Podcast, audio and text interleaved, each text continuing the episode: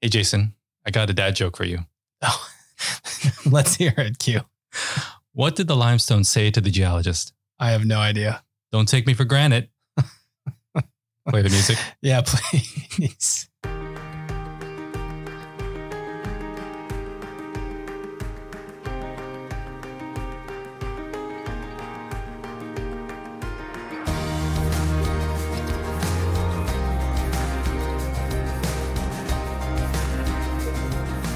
Welcome to Pod of the Planet, a podcast about our changing Earth and what we're doing to manage that change. I'm Q Lee, and I'm joined by Jason Smerdon.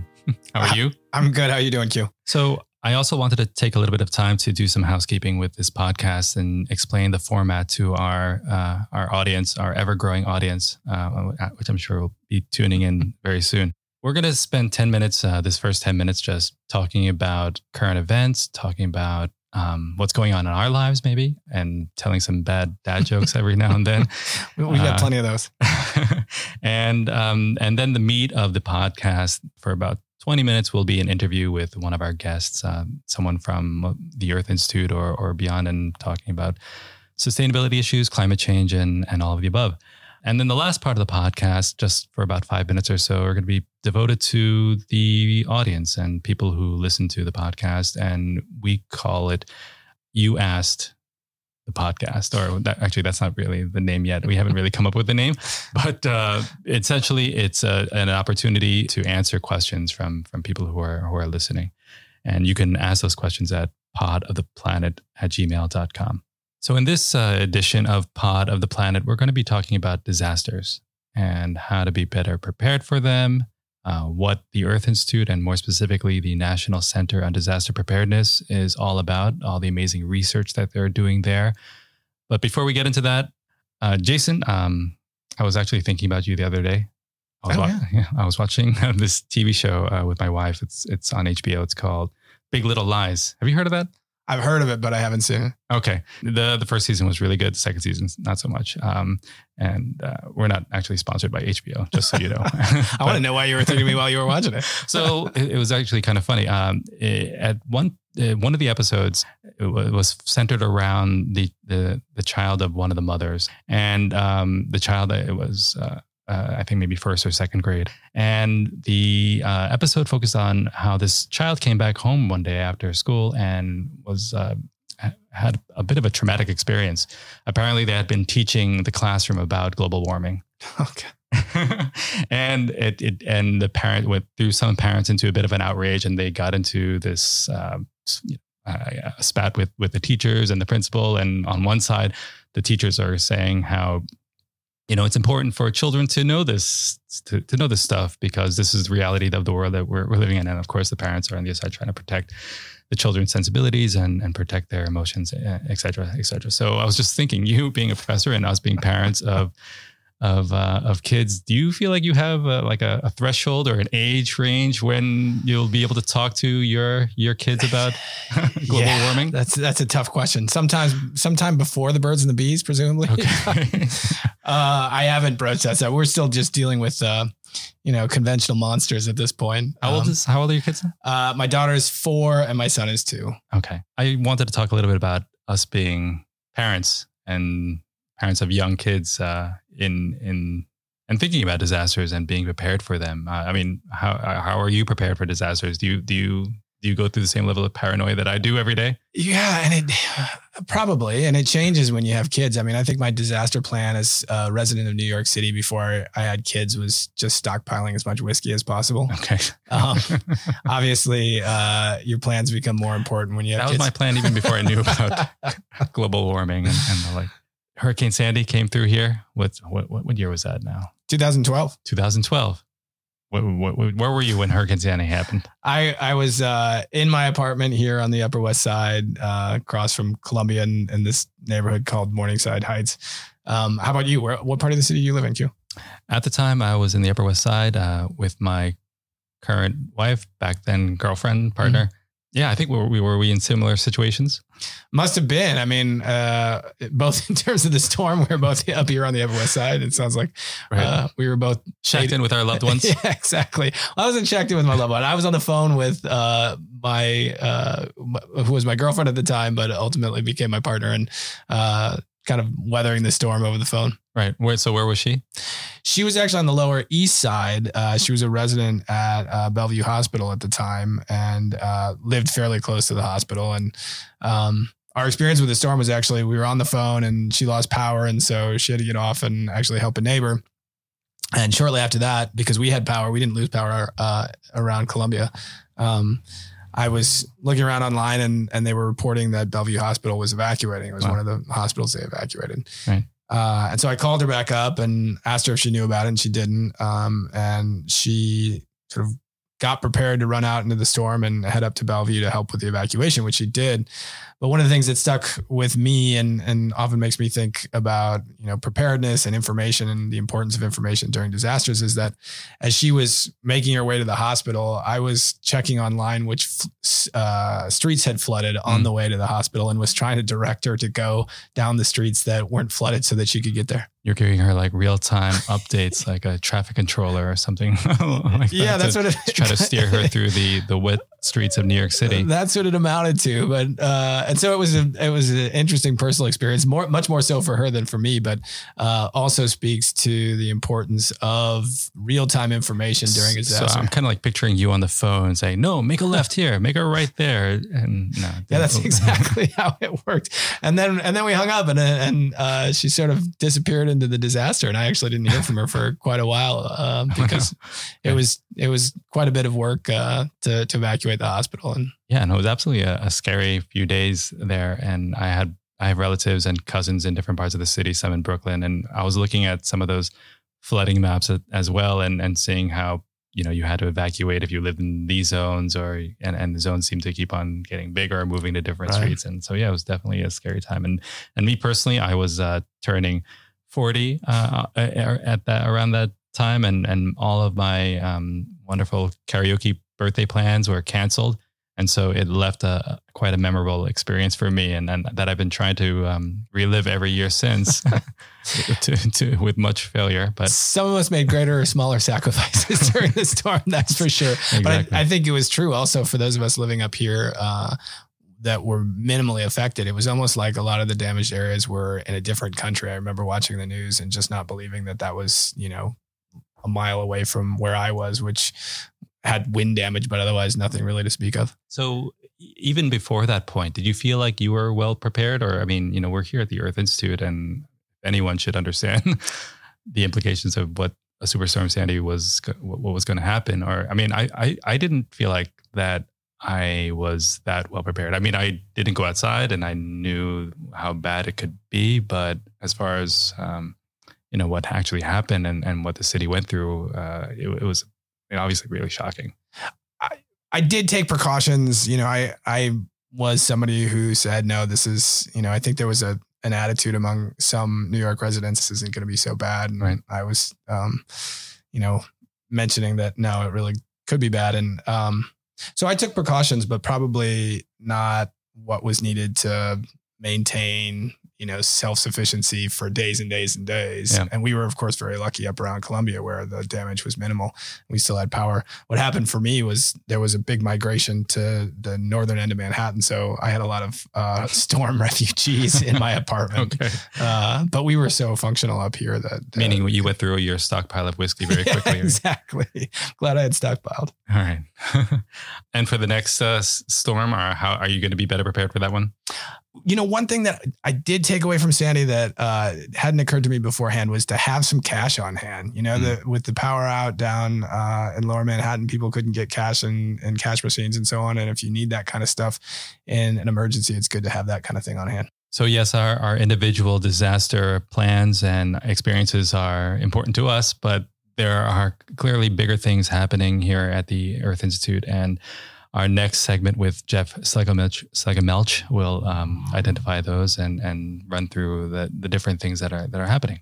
Yeah, I think you know what Jeff, mm, I'm sure articulates. Uh, what I heard uh, of the interview is that, of course, there's these individual disaster plans, but there's so much more to do uh, planning within our communities at the state and national level for responding to these disasters, and that's of course a vital aspect of how we plan for disaster is how we mitigate the worst possible outcomes uh, within disasters, and so they play a very vital role in thinking about how best to to plan for the worst. Great. Jason, it's been great. Gio, it's been a pleasure. Okay. Look forward to talk to you next time. All right. Take care. All right. Bye bye. I'm joined by Jeff Schlegelmilch, Deputy Director of the uh, National Center for uh, Disaster Preparedness. And I just wanted to first ask you probably the most important question you're going to be asked this year. Did I pronounce your name correctly? So, as a as a matter of policy, I always say yes no matter how it's pronounced. well, well, I always say yes. Well, that, here's the thing. Um, so my background's in journalism, and one of my editors from many, many years ago, you know, he used to say, uh, "You could kick me and you could beat me, but just make sure you spell my name correctly." Yeah. But I think in podcasts we should make sure we say everyone's name correctly, or at least how they like it to be said. So, yeah, yeah. How do you say it? So, um, it's pronounced uh, Schlegelmilch. Schlegelmilch. Yeah. So you were very okay. close, and it's wow. not exactly pronounced how it would be pronounced in Germany. So it's like this Midwestern post Americanization pronunciation, but okay. they kept all the letters. So. And I was practicing it uh, before you got here. Okay, Schlegelmilch. Yes. Okay, perfect. Awesome. So, uh, Jeff, uh, it's it's great to have you. I've been sort of circling you for years now, but we've never really had a, a good full-on conversation. Um, you know, I, I, admire your writing and and and all the stuff that you put out in uh, in the Hill and, and all the other publications and your media appearances. So, thank you for joining us. No, thank you for having me. Really, uh, really appreciate being here. So the National Center for Disaster Preparedness, um, I think is, a, I mean, it's a place. Uh, first of all, it's part of Columbia, part of the Earth Institute, and I, I, I consider it a place that really embodies uh, the Earth Institute as a whole. You take a multidisciplinary approach, and you have a real world sort of impact on on things that are happening. Um, and what I asked you to do before you got here today is uh, to prepare a uh, a haiku, and and just for everyone, this is the first haiku that's uh, been prepared for this podcast. So just to explain, um, essentially, we're asking all the you know the people that we're interviewing to uh, put together a haiku about either their work or an abstract or a paper, just uh, just to get a sense of uh, what what's in their head and, and, what's going on. So, if you wouldn't mind, do you want to just read your haiku, or do you have it? I, I don't have it in front of me. I do okay. have it in my heart, but if you have the words, I have it right here. Great. All right. Hope everyone's ready. This is the bar to which all other interviews exactly. will be measured. Okay. Research to impact needed for problems today. Disasters won't wait. Did I get the syllable count right? Nice. I think, you know, I didn't even count it, but I just liked uh, hearing it, even if it was the right. Uh, 575, right? Haikus. Yeah. Yeah. That was good. Um, and uh, whether we put that to music or some sort of, you know, ominous sounds, tones, we'll, we'll figure that out Definitely later. in reverb. Yeah. But anyway, thank you for that. Um, research the impact uh, needed for problems today. Disasters won't wait. Absolutely. Okay. Should we break it down a little bit? yeah. Yeah. And I think you said it, you know, with our center is that we're very um, impact oriented. Um, and uh, you know, it's really a large part of what drew me to the center um, is uh, is that you know it, it is this rich tradition of of taking the best available research, and in some cases we're conducting and generating that research, but in all cases we're trying to take the research out there for disasters and apply it to contemporary problems in disaster policy and disaster practice. That can be through trainings, through the media outputs, through policy discussions, through various advisory roles, former, formal and informal, um, that our director, Dr. Redlener, has, as well as others. Um, but um, but that's always sort of what we're looking for. Is that it, it it's a great thing to have a better understanding of what um, causes disasters, but it's an even greater thing to be able to use that knowledge to contribute to improve the outcomes for those directly affected and yep. indirectly affected. And and I want to get to the um, the actual work of the center and and that and you're involved with uh, uh, in a, in a bit. But first, I would ask how does how does one get into disaster management, or is that how you describe it? You know, I, I always think back to this Dilbert comic where someone was the uh, um, like uh, director of green or director of green initiatives and Dilbert asked them, well, how does someone become our, the director or vice president of green? And they say, well, it's, it's easy. You start out as director of something else and then you screw up. Okay. So they, no, um, of course I'm joking there, but it's it's interesting. You know, some people come into this field um, from the perspective of disasters, and and there are more and more advanced degree programs, particularly post 9/11, that actually specialize in emergency management studies. But um, but the reality is that disasters are so distributed in terms of their impact to a community, in terms of the um, types of expertise required to bring it all together, much like sustainable development and right. the broader um, Earth Institute. So you have folks who uh, develop their expertise in a lot of different areas within our center. We have folks um, from a background of um, uh, adult learning theory, teachers college, some graduates from there. We have folks from the environmental sciences. We have folks from public health and from medicine. Uh, my background is in public health. Okay. Um, at least that's the last thing I did before disasters. I started out in theater, so mm. there was a, uh, an interesting transition there. But that, um, which is why you're so good at reading haikus. Exactly. Hey, it's you know it's all in the training. But um, a lot of the folks we've worked with, particularly from the scientific fields, sort of found this calling for you know how can their work have an impact? How can it have an impact when it's most needed? And the disaster field is um is a very inviting forum for folks to do that. Is another word for that calling uh, paranoia? or am I kind of overstating that? I don't. I mean, do you feel like you need to have a healthy dosage of paranoia to to do what you do? Yeah, you know, I um, you know, I think everybody approaches it differently. I'm one of those folks where I tend to seek out more knowledge mm. for something that I'm, uh, uh, and I find more knowledge to be soothing. Yep. Um, uh, you know, I mean, I don't want to impart like how I feel uh, on you because if if I had to think about disasters every, every day, I, I, I think I'd kind of go a bit crazy. I mean, I, I remember I grew up, I grew up in the 80s, right? And the 80s were a time of fear of nuclear war and destruction. And the big movie I remember coming out at that time was um, this movie called The Day After. Mm-hmm. And I don't know if you've ever seen it, um, but it, I mean, it really freaked me out. And, yeah. and then it, to the point where I, I remember um, making sure that my window was unlocked uh, and that I could have, easily jump out the window and jump on a bike and then ride wherever I or grab my my backpack that had my knife and my matches and I was also a Boy Scout. So anyway, this is all to say, I mean, paranoia is a big part of our culture, right? But I mean, how do you how do you um, sort of acknowledge that? How do you work with that? How does that fit into what you do? Yeah, and I, I think that that's where you know um, I think back to the days post 9-11 when a disaster that sort of the current age of disaster science really emerged and, and i don't mean to take any credit away there were groups the delaware disaster center and others who were doing research that preceded that event but that certainly brought it into everyone's consciousness and into um, brought a lot of funding and resources as well. Um, but to get to your point i mean i think that that there is a lot of paranoia and there are certainly folks drawn to the field because of the adrenaline because of the extremes that we deal with. But i think that also you know when you get past that you also um, have these really complex systems that are very rich in terms of the different contributors to how disasters play out right. both in terms of the threat what's causing the disaster but also our underlying vulnerability right. um, where we choose to build how we choose to build um, how inequalities play out in disasters. And what you end up with is a lens in which to understand society as a whole um, and the way that it comes together under these sort of extreme pressures.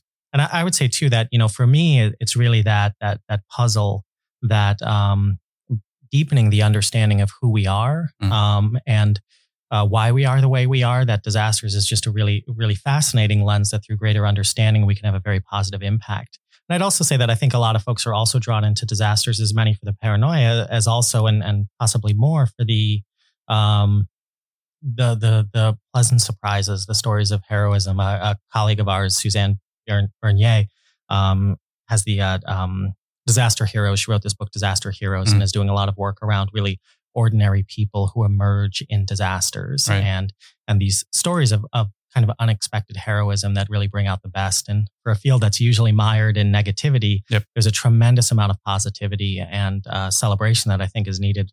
And we have those examples that light the way of where um, where we're really discovering something new in a good way about how we can uh, overcome some of the challenges that we face. Talking about those heroes or those examples that light the way, 2012 Hurricane Sandy came through. Were you were you here in New York City? Where were you? I was with the uh, Yale New Haven Health System and their kind of system information center, doing some coordination there Okay. in Southern Connecticut. So, you were obviously well aware of uh, what was going on in, in the East Coast. Yeah, yeah, and we were doing some work with New York City um, at the time. Uh, so we were also had a lot of partners and things there. So it, for a lot of different reasons, um, we were very, very actively engaged. So in the aftermath of Sandy, we were really fortunate living in the Upper West Side, and it was nothing like what had happened to the worst hit areas of the city. And I wanted to do some volunteer work, uh, just not only to help, but to experience some of the devastation that had happened. So I came across this group called Occupy Sandy, which I guess had modeled itself after Occupy Wall Street. Mhm. And when I went to their staging area located in Brooklyn, I was asked to caravan some volunteers and to bring some supplies to an area in Coney Island in Brooklyn. And when we arrived, the organizers there had broken us up, the volunteers, into groups, uh, asking us essentially to visit the high-rise buildings that were had lost power in the area, Mhm. and the with the intention of checking in on the people who lived there and to make sure that they had water and medication and any other supplies that they might need. Mhm. And um, you know, this was a, an amazing experience, and for me at least. And so, looking back now, and when we talk about emerging heroes from disasters, I was always amazed by what Occupy Sandy was able to accomplish, and I had always wondered exactly how did they know what to do. And uh, can you talk a little bit about ad hoc groups like Occupy Sandy and their importance uh, immediately following a disaster? Yeah, so we've uh, observed this and actually integrated into some of the work that we've done with um, some disaster philanthropy after Hurricane Harvey and after Hurricane Maria in Puerto Rico. Is sort of this recognition that there are these community based groups that emerge after disasters, and they're usually emerging because there's a need and because there's a need that's not being met by more formal response structures. This is, was actually described decades ago. So, uh, uh, disaster researcher Russell Dynes from the Delaware Disaster Research Center observed uh, this notion of uh, emergent behavior in disasters. And he says these four types of the emergent behavior. So your type one are like your emergency management agencies, your first responders, they're kind of built for this. Your type twos are ones that are maybe an extension of what you're doing already. Um, I like to think of hospitals in that category. You have an emergency department, but you also have other stuff that's going on. Mhm. And your type threes and your type fours tend to be these community based organizations that all of a sudden are either taking on an entirely new mission, Mhm. Like uh, uh, faith based groups that may be doing distribution, or may not have even existed before the disaster, like Occupy Sandy. Uh, there's a group in um, Rockport, Texas, the Rockport Relief Camp, that was actually um, this woman's property that was spared from the hurricane, although her business was destroyed. Ended up becoming this impromptu relief camp and then organized itself around donations. And it, it really emerged because it provided a space that wasn't otherwise available for folks to seek shelter and, and set up camp and things like that. Mm-hmm.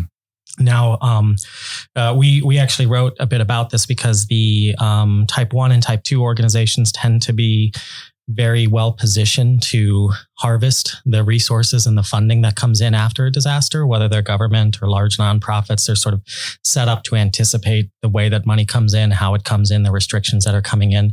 But they also bring a lot of inertia in in how they move and what they do, and they're not always as quick to be able to respond to local nuances Mhm. and and changes in procedures that have been vetted through legal departments and things like that.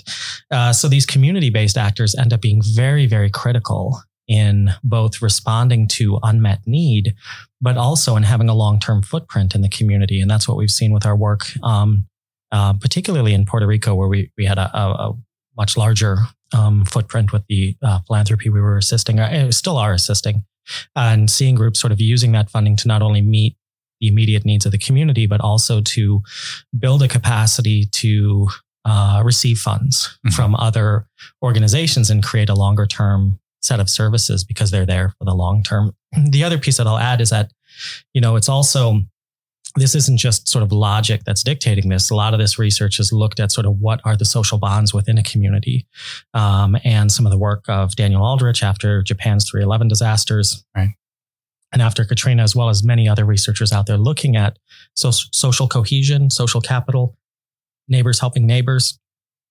And again, this is a situation where, um, in many cases, many many lives were saved particularly in Japan during the tsunami of elderly residents because of people uh, kind of doing the opposite of what they were supposed to do. They came in to check on their neighbors. They came mm. in, they knew that someone was vulnerable and came in to check on them. And they right. ended up being the difference literally between life and death of a lot of these folks. Amazing. Yeah. So the, the need, the impact uh, can't really be overstated, but the way we have structured our response kind of top down, oftentimes, although not always, kind of loses sight of, of community based actors, of emergent actors is an important and oftentimes life sustaining resource um, in the aftermath of disasters. So then, Occupy Sandy, are they still around in some meaningful way that you know of, or these emergent sort of groups?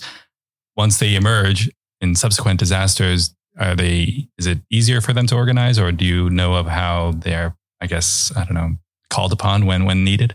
So it's um you know it's interesting. Um, so I've seen two different ways. So I mentioned in Puerto Rico are some of these community based organizations have sort of gone from like a type three or type four to a type two. They've sort of um, using the Dynes typology. They've they've um, they've they've emerged and that they've leveraged that to actually they see a long term need, so they've built a long term mm. capacity. They're there to stay. Right. Other groups, I'm not I don't know where Occupy Sandy stands today. Okay. Um, it's kind of like Batman. Yeah, yeah. Hiding um, in the Batcave. But but also the uh, the Rockport Relief Camp in, in Texas is, is, is sort of on a it, it, was a time limited engagement, and and I remember speaking with with uh, Sam, the person who um, founded and ran and it's her property, um, saying that you know I'm I'm in it for X amount of time. Right. And then it has to transition back to the nonprofit, back to the other communities.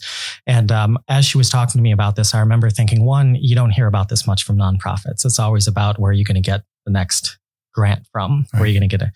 Um, because that's just the business model of, of, of, um, of that particular sector. But then I realized that it also just freed her up mm. to focus on the need in the aftermath of the disaster with all of without all of that extra burden of having to build and maintain and sustain a nonprofit into the long term. Mm. Um, so, so I think that that these emergent actors, because they emerge usually by the community to meet the needs of the community, they're able to adapt and and even go away um, as mm those needs change. Whereas folks in the disaster industry right. uh, that are employing people full time, long term to go to different disasters, um, very important, very noble work, um, but a different model and one that doesn't have that same uh, flexibility. So there's a lot I think we have to understand about the dynamics of those emergent actors, yep. but we do know enough to know how, at, at, least, that they're incredibly vital and incredibly important to um, the um, survivors of a disaster. Well, it's great to know that they're there, and it's very reassuring to me, at least. So, absolutely, and finding better ways to integrate them also. And this is um, just just one more, but you know, this was something where you know after Katrina, where you had folks with their own boats willing to go into into New Orleans to mm. rescue folks, and mm. FEMA was of a mindset of you know let's get everything under control before we let outside groups in. Mm. And, and of course that didn't work. Right, the uh, but then they changed and became more embracing of these emergent actors, and that's where you see things emerge like the Cajun Navy, which have become a major right. staple in the disaster response to take good-hearted, good capacity individuals, and instead of trying to hold them at arm's length and and use up resources to keep them away from the responses to actually integrate them in a more managed way and take advantage of the capacities that they're bringing to the Absolutely. table. So I, I, think that that's a, um, a small example of ways that we can better leverage and resource and capitalize on these emergent actors. Excellent. So let's talk a little bit about the real work of NCDP. One of your programs, the Resilient Children and Resilient uh, Communities Initiative. Mm-hmm. I know you guys have a very big focus on on children and, and vulnerable sort of people uh, populations within uh, within the group. So do you want to talk a little bit about that? Absolutely. So this this project started, um, I guess, about four years ago. Now it's actually through um, a uh, uh, corporate social responsibility funding from GSK, uh, okay. GlaxoSmithKline. Um, and um, it started as a partnership with Save the Children. We were working in two communities, and we had so much research on children as uh, as bellwethers of recovery that if you want to know how our community is doing after a disaster, it's really imprinted on the children. Yep. And um, partly because children are connected with so many different sectors of society, more than just their parents. Most they're they're at school, they're in childcare providers, but also indirectly if their parents can't work, if there are pressures at home and they're um, and children also can't advocate for themselves. They can't go to a city council meeting and you say and say, you know, I'm really worried about you know the disruption of my education in second grade. It's very you know they require on other people yep. to advocate for them. but are often either left out of planning or kind of lumped into special populations planning. I'm doing air quotes for folks who um, aren't one of the two of background. yeah. Um, I'll do jazz hands later. But the um, uh, so but the idea was okay. We we've got a lot of studies out after Katrina, after Sandy. You know, we're we're getting really good at describing this um, and understanding this. How can we start to improve this outcome in a more direct way? And and when we're talking about, I know uh, children and and and vulnerable groups like like children, the the added layer of complexities between um, the different type of disasters that that occur and and the Mhm. different regions. I mean, you know, kind of trying to weave all these things into policies out there. I mean, do you have to be specific to specific places, to specific types of disasters, or can you? Is there like one big area that you're sort of looking at to try to acknowledge the, a lot of these things that are happening? So, um, so yes and no. So, eh, eh, the foundation of emergency planning is is function based and then scenario based. So, what you do is you lay out these different functions, these things that happen all the time, no matter the disaster, and that's all hazards planning. Mm. Um, and so, there are certain things like the the mental health impacts of disruption of normalcy to children is something that you you'll see in virtually any disaster. Mm. Um, in a great many disasters, you see disruption to living, you see sheltering and things like that, although not all of them. And then you go into scenario specific. And this is something where, you know, in a, um, uh, uh, mold damage in a home is going to amplify some of these specific things. So, so in all planning, you're sort of looking at that. What are the commonalities across disasters for your all hazards planning? And then when you get into specific hazards and you start thinking, what can we pull out? Mhm. Um, so, um, in working in these two communities, we really started from an all hazards perspective. We started in, in Putnam County, New York, and Washington County, Arkansas, looking to build preparedness systems. Um, and with that, when I say we, it's really the our partners in the community in these community resilience coalitions that brought together the child serving infrastructure with the emergency management and first responder infrastructure. Okay. We um, help guide them through the process. I like to say we take the research, we take the best practices, we lay out a buffet of options, Mhm. but it's really up to the community where they want to eat, where they feel they can get the most traction, things like that. So we're, we're very careful to listen and and follow the community's lead as they we provide decision support, they provide the decisions. because ultimately you feel like the success of whatever it is it's done is dependent on what the community sort Yeah. of involvement obviously in Exactly. And and frankly, there's so much that needs to be done.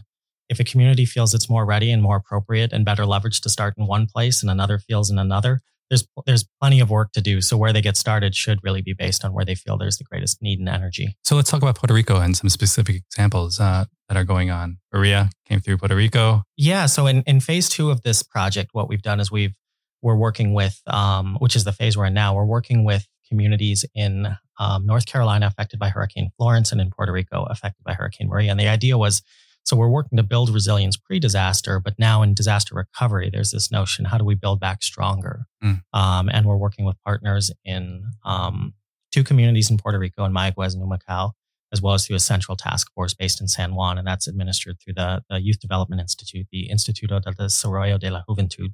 very nice Thank you. Took a while to, to um, uh, get the flow. Anyway, Right. um, and then with uh, uh, communities and schools in Cape Fear, uh, which is based in New Hanover County, in uh, where Hurricane Florence made landfall in North Carolina, and then Right. further inland in Robeson County, also with communities and schools. And they're really sort of the hub that are bringing together the other community members, emergency management, schools, um, healthcare, sort of all the different groups that, that affect children. Um, so with uh, Puerto Rico in particular, so we've been working there with, um, you know, helping to um, one get a lot of the materials we've developed in the first phases translated into Spanish, but then also to um, be responsive to, you know, we're in this situation now where we're both trying to build preparedness for the next hurricane season, but there's also ongoing recovery efforts and where can we be beneficial with the recent earthquakes that have occurred in Puerto Rico. Um, we've seen a lot of um, uh, uh, residual trauma from Hurricane Maria, a lot of sort of um, mental health issues that have um, kind of been dormant really reemerge with folks there. And so we've seen a lot of requests from our partners to accelerate some of the translation, which we've done and which we've provided of some um, resources on what to expect from children, um, what are common signs of trauma, um, as well as some educational materials and some planning templates that we have in English that we now have available in Spanish as well too. so talking about your partners can you explain a bit about the role of uh, just government and, and what it plays in all this uh, levels of government municipalities state federal i mean Yeah, yeah. And I was actually I was I was um, talking with a colleague in the the um, federal government um, about some of the things, and and Puerto Rico is a great example because yeah. Puerto Rico's sort of been um, especially when you have a place like Puerto Rico that's being somewhat shunned, obviously, and and, and I don't know, outright rejected by our current government. Uh, yeah, there, there's a lot of politics both at the sort of state level or territorial level within Puerto Rico, mm. and there's been a lot of dysfunction that we've seen with the um, resignation of one governor, and a lot of sort of. And it's always been a very polarized political environment when one party comes in and and sort of removing all trace of the others, and right. vice versa. Um, but then to have this additional animosity between the Trump administration and um, the um, uh, folks trying to get things done on the island of Puerto Rico. So um, on the one hand, sort of uh, first pulling the politics out of it, government is really there to facilitate. Um, it's optimized to facilitate the public sector, which is only a small part of the resources that come to bear. And it's starting to more and more reach out to the private sector. Mm. Um, it's always had some relationships with the nonprofit sector, but it's been, it, it was sort of originally rooted in the logistics game. How do you get stuff to where it's needed? And now it's blossomed into a whole community and trying to leverage community partners, which has made it more holistic, but also much more complex. Right. And again, this is all over the last 15 years. So this is in its infancy, um, really. And even the longer research that occurred before 9 11, we're still talking 50 years ago, mm-hmm. 75 years ago, you know, and, and the um, uh, half life of science, it's still very, very young. Um, but then you start interweaving the politics in this and then you sort of have a you know you have a, a, constitutional democracy a federalist democracy where the feds can't go into a state without permission from the state. And then a lot of these are home rule where the communities then have to invite the state in. So you have this these pathways that the government resources can't get through without certain protocols being followed. So do you guys play a role in i guess clearing that path? Or i mean is that we, we try to. I mean, one of the be- biggest advantages of being a university is we're not uh, we don't have to adhere to those rules uh, um, that that a federal agency can or that others can. Mm-hmm. And so what we can do is we can um, now we respect the the chains of command and the lines of authority. I, I should be clear about that. Yep. But we can work with community partners and we can go into a community and if we have willing partners where we can provide value, we can move on that and then back into the state, back into the federal right. government. And so what we've on this project been doing is really using that as an opportunity to amplify the voice of the communities and to help communicate the needs, whether it's up to the state level or up to the federal level, okay. to both celebrate what works, but also identify how these policies may be restricting the flow of aid um, so that it's a more robust conversation happening at the national level okay. um, by, by elevating the voices of our partners in the yeah, communities. I mean, I, I find what you guys do um, so fascinating in that that respect that when we have changes in administration and governments and or when government sort of fails us in in certain respects how do you step in and, and come up with a new way of to make something work that because obviously what's the most, most important thing is that we you get aid and, and, and relief to the places that need it uh, right then and there without trying to cut through all the tape and so, so we've been doing some other work led more by um, some other folks that I've been involved with, but um, Dr. Redlener has been more in the leadership role with um, Hurricane Harvey in Texas and in Puerto Rico through with the uh, Somos Nuevos Foundation. So in Texas, uh, Paul Simon and Edie Brickell um, gave a million dollars to Texas Relief, and the Somos Nuevos Foundation gave uh, several million dollars um, through a concert um, uh, that uh, singer songwriter Marc Anthony held in Puerto Rico. And we were involved in both cases. Uh, I shouldn't say were, we still are involved in both cases, but particularly in Puerto Rico um, because it was a much, much larger amount of funds and establishing a process to identify where that money would go mm-hmm. um, and where it could have the most good. And so part of what we're doing here is identifying who is emerging within the community to meet the unmet needs, to get to address things that the money coming from the top down isn't getting to for one reason or another. Um, a lot of money that comes from federal sources has a lot of rules. A lot of large NGOs have a lot of policies that kind of restrict from doing certain things, and there's enough need elsewhere, so they steer it there.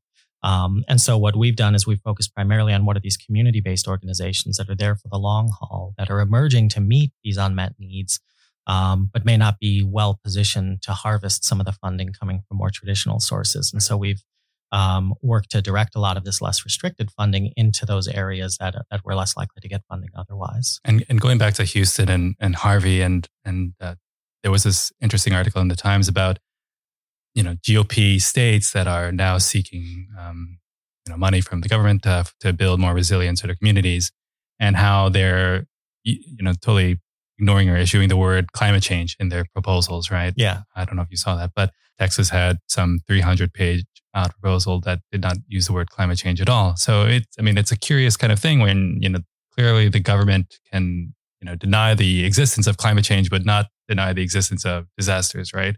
Yeah. Yeah. There's some very careful wordsmithing going on. I remember when FEMA released their new strategic plan, uh, a couple of folks were asking me if I would write something over the absence of the use of the term climate change. And I, I opted not to because they were actually incorporating climate change. They just weren't calling it that. They were mm. acknowledging the increase in natural disaster or natural hazards um, and disasters caused by natural hazards. Um, mm-hmm. So, um, you know, folks in and um, uh, other branches of government are using code words like uh, environmental hazards and things like that. So, um, I'm not familiar with the Texas plans. Um, mm-hmm. So, I would say at best, it's folks are trying to get it done and it's still embedded in the DNA. Right of how folks are approaching this.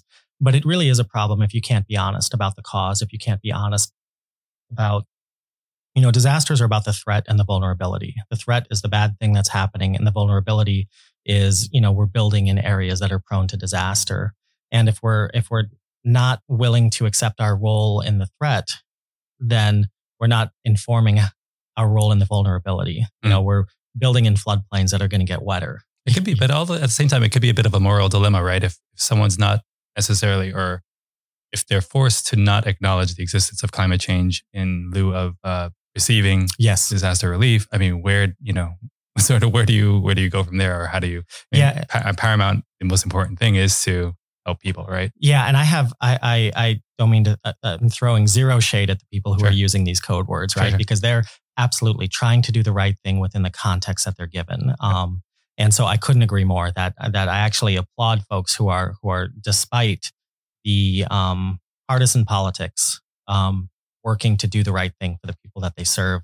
Um, the problem is where it is in the partisan politics and um, where um, you know these words are being disallowed sometimes explicitly through memos within agencies. Don't say these words, yep. Um, and it just doesn't allow us to talk about some of the major contributors for the things for these disasters and, and disasters in abstract are one thing, but in practice, it's people's lives and their livelihood that can follow them for a generation or more if they're not properly um, uh, met uh, and if their needs aren't properly met. And we're, we're not very good at recovery. We have a lot to learn. We have a lot of systems to change, and we need the full breadth of our vocabulary and of our knowledge base to be able to do that. So, uh, just moving forward, uh, what what disasters or what things have we not uh, paid enough attention to or, or, or things that maybe, you know, we should be thinking about a bit more? Are there any, is there anything along those lines that, that come to mind or? Yeah. So, um, I'm glad you mentioned this. I mean, things that might creep up on us, for example. Yeah. Yeah. So, um, so I have a book coming out, mm. um, full release this fall, but it, it should be out actually in, in initial release as early as, um, this summer. Um, and it's actually already available for title of the book for pre-order. It's called um, Rethinking Readiness: um, A Brief Guide to 21st Century Mega Disasters. And this actually started with a concept from our uh, center's director, Dr. Irwin Redlener, um, um, had, and he and I talked at, at, length for this, and he was a, a major part in, in, helping to develop the book. Um, where there are these five scenarios where human activity is contributing to both the threat and the underlying vulnerability. And so in that, I talk about um, biothreats, pandemics. Or, you know, in some cases, we're pressuring um, uh, antibiotic resistance and the way we administer healthcare, and others, you know, with bioweapons programs. But even just with the way we travel, the way we live in closer and closer proximity to um, animals and things are are increasing the. I mean, coronavirus right now, right? Exactly. I mean, that's happening yep. as we speak, and um, uh, but then also increases in air travel, things like that. Uh, there's a chapter focused on climate change, of course, um, an obvious one where we're building in vulnerable areas and pumping out CO2. Um, infrastructure failure, where we have, you know, we're very dependent on decaying infrastructure. We like to cut ribbons, but we don't like to maintain things. Mm-hmm. Um, cybersecurity, which is more and more coming to the forefront and is linked with so many aspects of our life. Right. And uh, nuclear conflict. You know, we thought that this ended when the Cold War ended. It's gone out of a lot of consciousness. Don't say that to me. That's going to bring me back. Yeah, yeah. um, but it's also, um, you know, the notion of conflict in the Cold War um, was around sort of this total annihilation of all life on Earth. And actually, although nuclear conflict may be more likely than we realize now, um, it's also much more survivable given the kinds of threats that we face. Okay.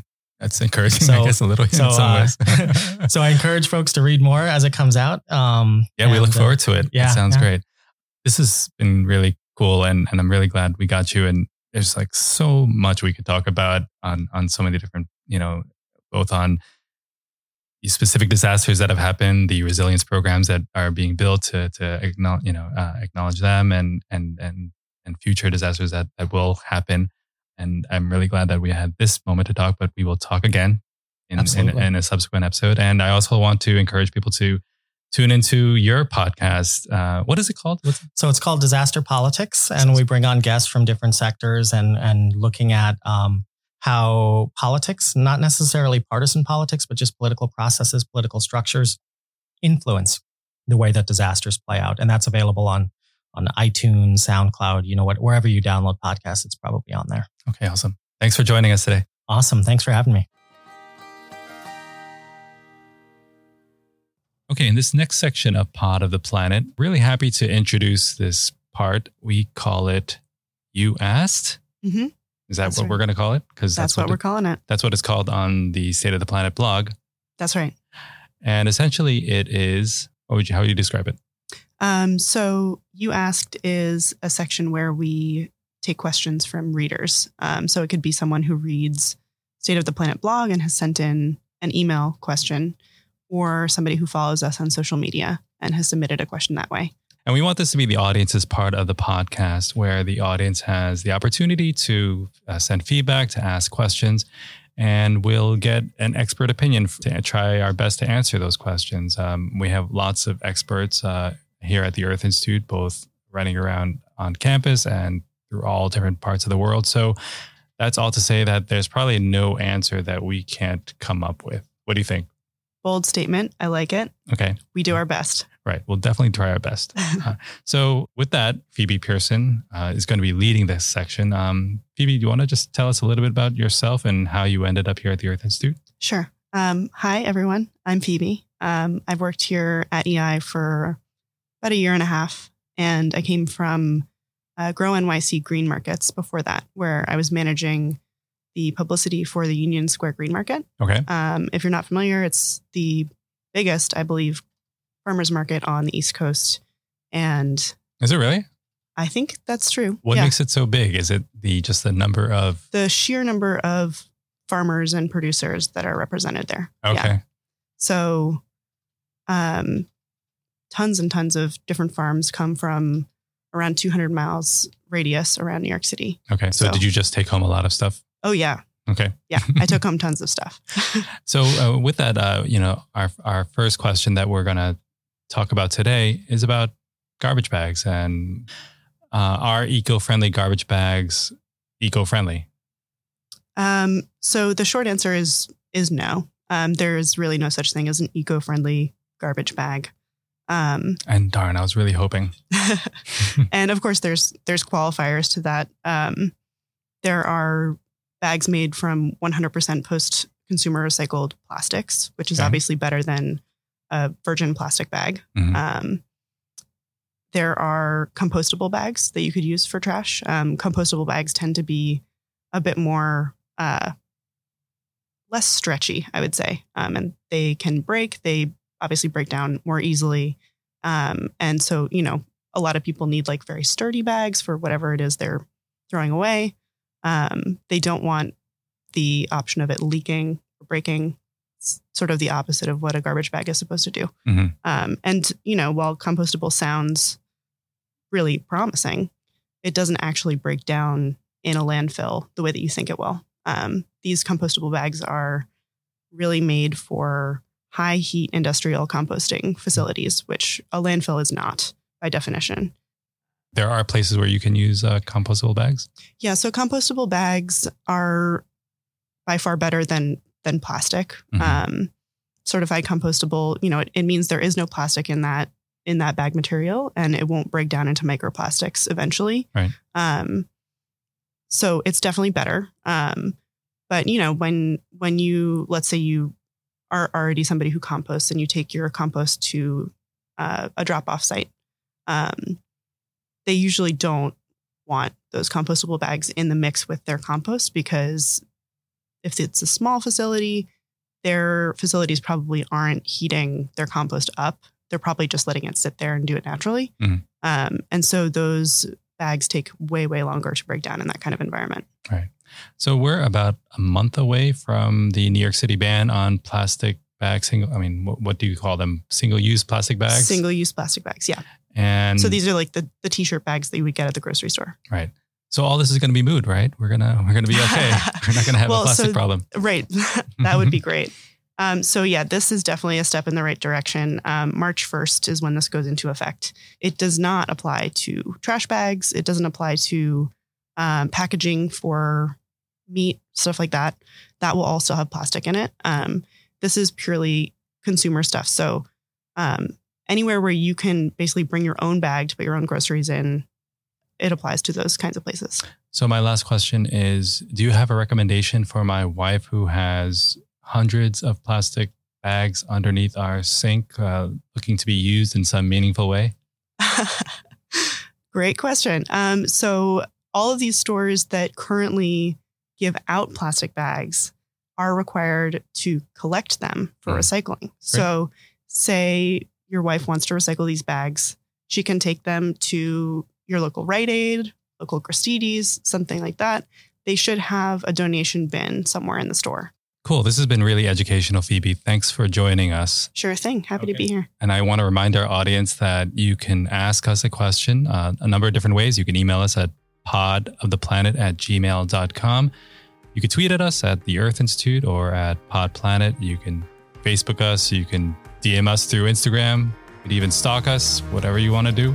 We're here to answer your questions and see you next time, Phoebe.